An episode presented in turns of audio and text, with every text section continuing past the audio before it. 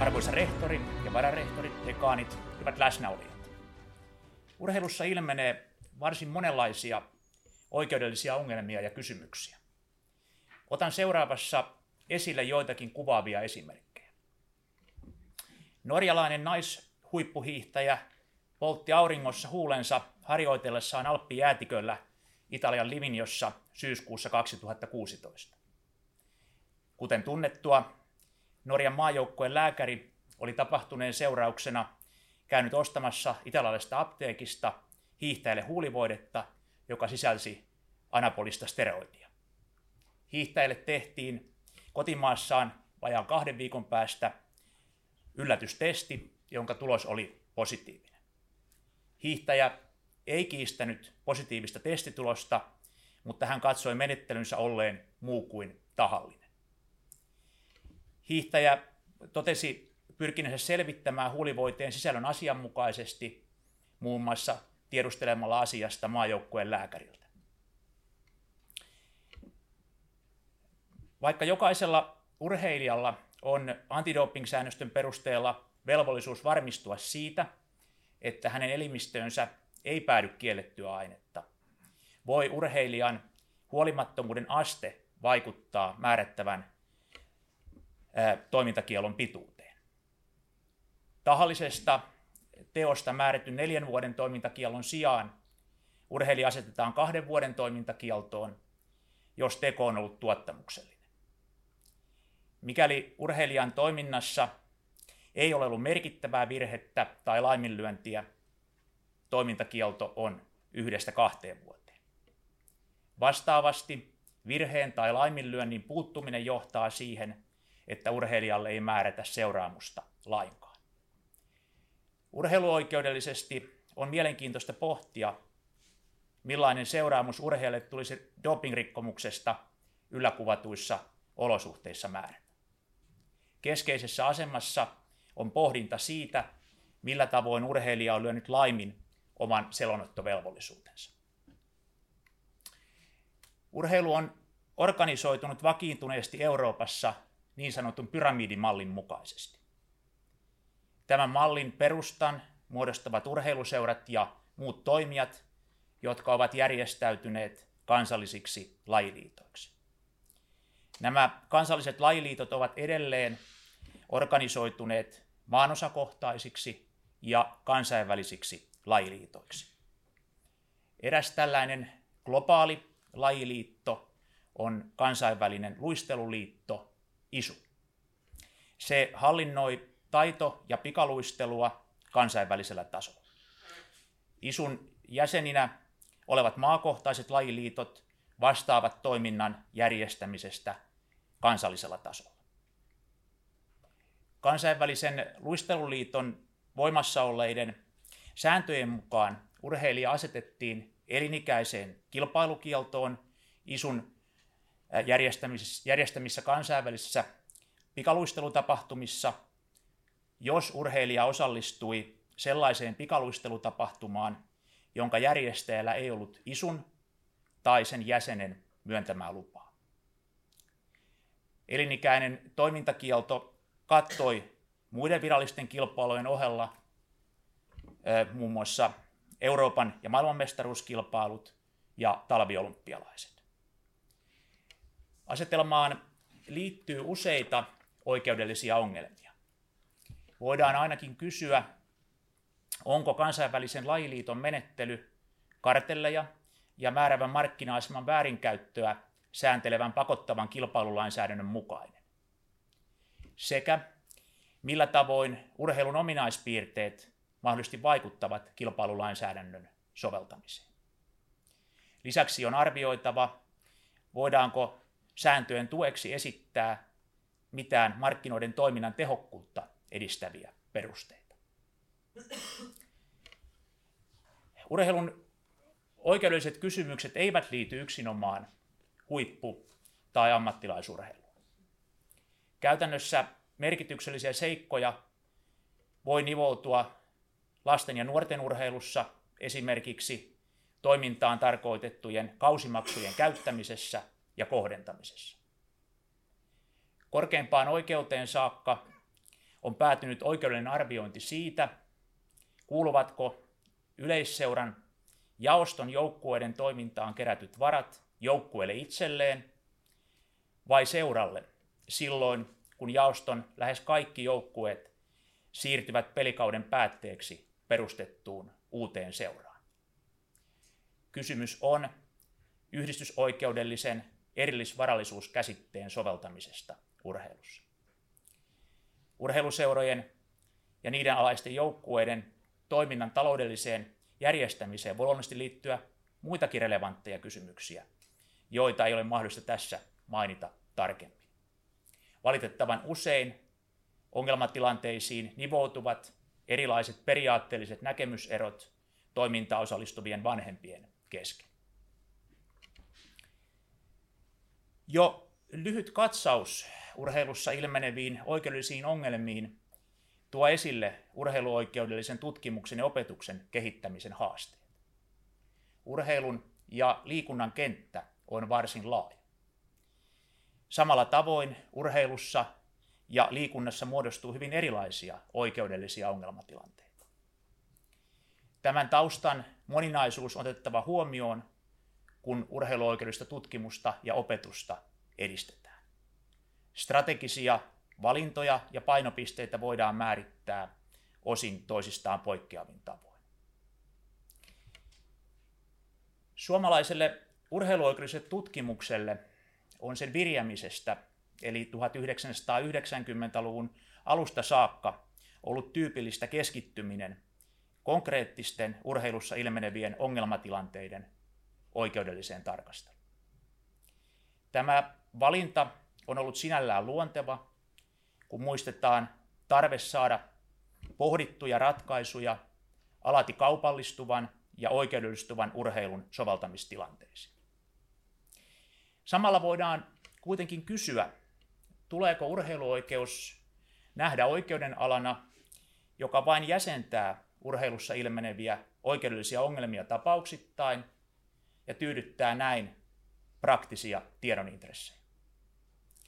Vastaus on näkemykseni mukaan perustellusti kielteinen. Perustelen vastaustani oikeudenalojen rakennetta koskevalla oikeustieteellisellä keskustelulla. Oikeudenalojen yleisiin oppeihin on vakiintuneesti katsottu sisältyviksi oikeudelliset käsitteet, oikeusperiaatteet ja oikeudelliset teoriat. Urheiluoikeuden tutkimuksessa ja siihen perustuvassa opetuksessa on käsiteltävä oikeudenalan yleisiä oppeja. Tämä on välttämätöntä, jotta voidaan muodostaa kestävä perusta urheilussa ilmenevien oikeudellisten ongelmien ratkaisemiselle. Samalla voidaan luoda edellytykset urheiluoikeuden ja muiden oikeudenalojen välisille systemaattisille tarkasteluille. Oikeudenalojen yleisten oppien kehittäminen on nähtävä prosessina, jossa on erilaisia vaiheita. Olennaista on yleisten oppien kehityksen perustuminen aiemmalle keskustelulle, traditiolle. Urheiluoikeuden traditio on moniin muihin oikeudenaloihin, esimerkiksi sopimusoikeuteen tai vahingonkorvausoikeuteen verrattuna hyvin lyhyt. Tämä ei kuitenkaan tarkoita sitä, että tematiikkaa koskeva kansainvälinen tai kansallinen keskustelu olisi jäänyt rajalliseksi. Päinvastoin urheilun itsesääntelyn ja sen soveltamiskäytäntöjen asemasta Lex Sportiva on käyty vilkasta keskustelua. Omassa tuotannossani olen edistänyt keskustelua urheiluoikeuden kantavista periaatteista, joiksi olen nimennyt vapausperiaatteen, reilun pelin periaatteen sekä urheilukilpailujen sujuvuusperiaatteen. Yleisten oppien kehittäminen ei tarkoita sitä, että konkreettisten oikeudellisten ongelmien tarkasteleminen jäisi katveeseen urheiluoikeudessa. Kuten tämän luennon aluksi mainitsemani esimerkit osoittavat, ei tutkimuksen ja opetuksen kohteista ole pulaa. Tieteellisesti merkittävien tulosten saavuttaminen edellyttää kuitenkin painopisteiden määrittämistä. Luontevia painopisteitä voidaan löytää ainakin urheilumarkkinoiden toiminnasta sekä yksilöiden perustavien oikeusturvaodotusten suojaamisesta. Urheilumarkkinat ovat varsin keskittyneet. Edellä kuvaamani pyramidimainen organisointitapa johtaa käytännössä useimmiten siihen, että lajiliitoilla on yksinomainen toimivalta määrittää säännöillään ja päätöksillään urheilumarkkinoiden toiminnan puitteet. Lajiliitoilla on käytännössä monesti monopoliasema urheilumarkkinoilla. Urheiluoikeudellisesti on mielenkiintoista tutkia, millaisia oikeudellisia reunaehtoja lajiliittojen toiminnalle voidaan asettaa. Kyse ei ole yksinomaan Euroopan unionin vapaan liikkuvuuden säännösten ja kilpailuoikeuden soveltamisesta, soveltamisesta, vaan merkityksellisiä seikkoja nivoutuu yhtä lailla sopimusoikeudelliseen ja yhdistysoikeudelliseen sääntelyyn. Urheiluoikeudellisessa arvioinnissa on kyettävä erottamaan urheiluun itseensä liittyvät perusteet sellaisista toimista, joiden tavoitteena on ainoastaan suojata urheilujärjestöjen kaupallisia intressejä. Urheilujärjestöjen säännöillä ja päätöksillä voidaan vaikuttaa monella tavoin urheilijoiden, valmentajien sekä muiden yksilöiden oikeusasemiin urheilussa. Yksilöllä ei käytännössä ole mahdollisuuksia olla sitoutumatta esimerkiksi kurinpito- tai antidoping-säännösten soveltamiseen, jos hän haluaa osallistua organisoituun urheiluun. Urheilujärjestöjen harkintavaltaa oman toimintansa järjestämiseen on vakiintuneesti perusteltu oikeudellisessa viitekehyksessä yhdistysautonomialla. Argumentaatio on osaltaan edelleen relevantti, mutta samalla on hahmotettava yksilöiden oikeusasemat osaksi harkintaa. Näissä olosuhteissa on luontevaa, että perus- ja ihmisoikeustarkastelun merkitys tulee korostumaan urheiluoikeudessa. Kyse on perus- ja ihmisoikeuksien horisontaalivaikutuksesta, eli vaikutuksesta yksittäisten toimijoiden välisissä suhteissa. Käytännössä merkityksellisiä seikkoja voi liittyä esimerkiksi joidenkin doping-rikkomusten seurauksena olevaan elinikäiseen toimintakieltoon tai menettelyllisten perusoikeuksien toteutumiseen kurinpitorangaistuksia määrättäessä.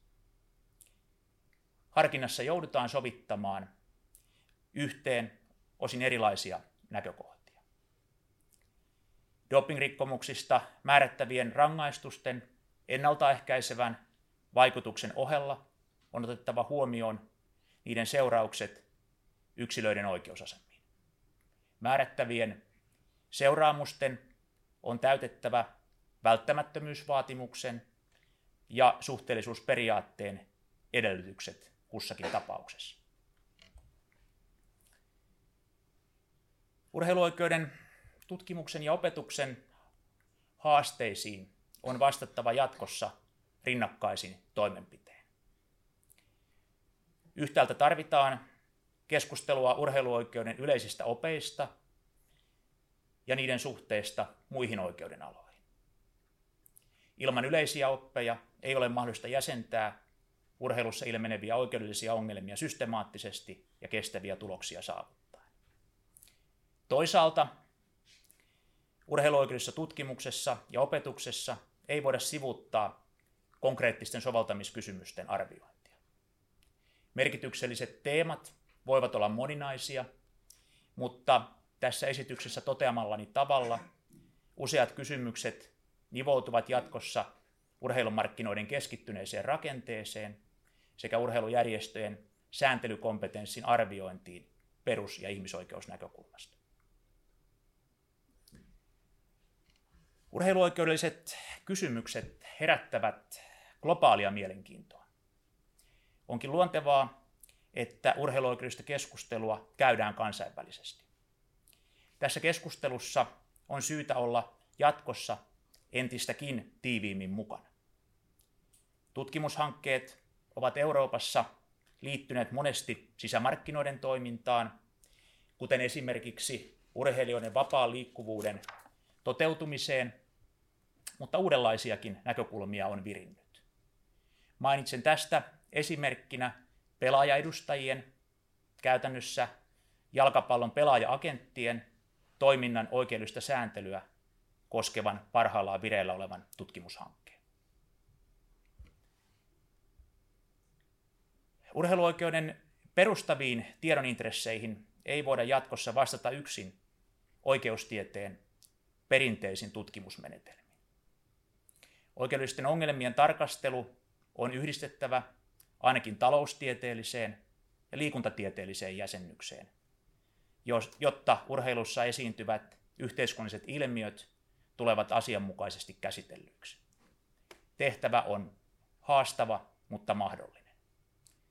Samalla tarjoutuu mahdollisuus urheiluoikeudellisen tutkimuksen ja opetuksen kehittämiseen osin uudella tavalla.